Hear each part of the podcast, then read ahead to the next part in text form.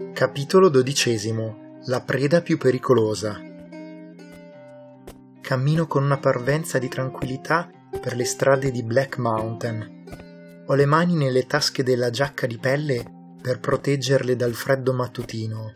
Ho smesso di correre per non dare nell'occhio. Ma il pensiero che anche lo sceriffo Talia Esther sia un morto vivente mi attanaglia. E non solo. Mi sento in colpa anche per aver abbandonato Terry. Mentre costeggio il distributore di benzina, passo davanti al dinner. Alla vetrina c'è una donna avanti con gli anni di chiara ascendenza nativa americana che legge il giornale mentre mi lancia occhiate in tralice. Continuo a camminare. La sua attenzione ha lasciato la lettura per dedicarsi completamente a me. Mi fissa senza dar cenno di voler smettere. Mi giro esplicitamente verso di lei con uno sguardo da che cazzo vuoi.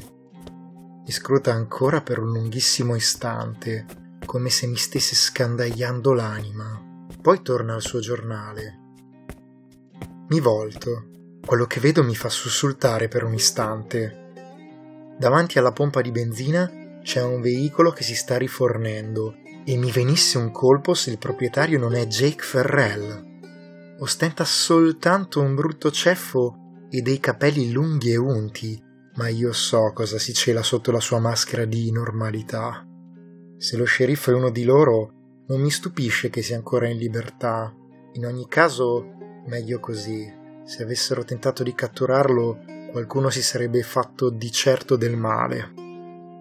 Non sembra avermi riconosciuto e mi dà le spalle, il che mi regala qualche attimo prezioso per agire. Non avrò un'altra occasione così ghiotta. Non posso attaccarlo qui davanti a tutti, ma c'è qualcos'altro che posso fare.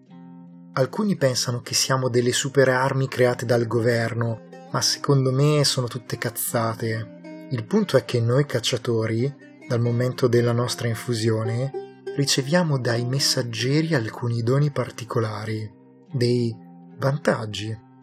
Io ne ho uno molto diretto, posso rendere incandescenti gli oggetti prima di sbatterli in faccia ai cattivi. Molto utile, terra terra, ma c'è di più. Metto una moneta nel distributore automatico dei quotidiani e ne prendo uno. Lo alzo ad altezza volto, fingendo di leggere, mentre vado nella direzione di Ferrell. Lo urto simulando distrazione. Mi scuso. Il giornale mi cade. Fa il gentile lo stronzo, lo raccoglie e me lo porge, con una condiscendente Faccia attenzione, signorina.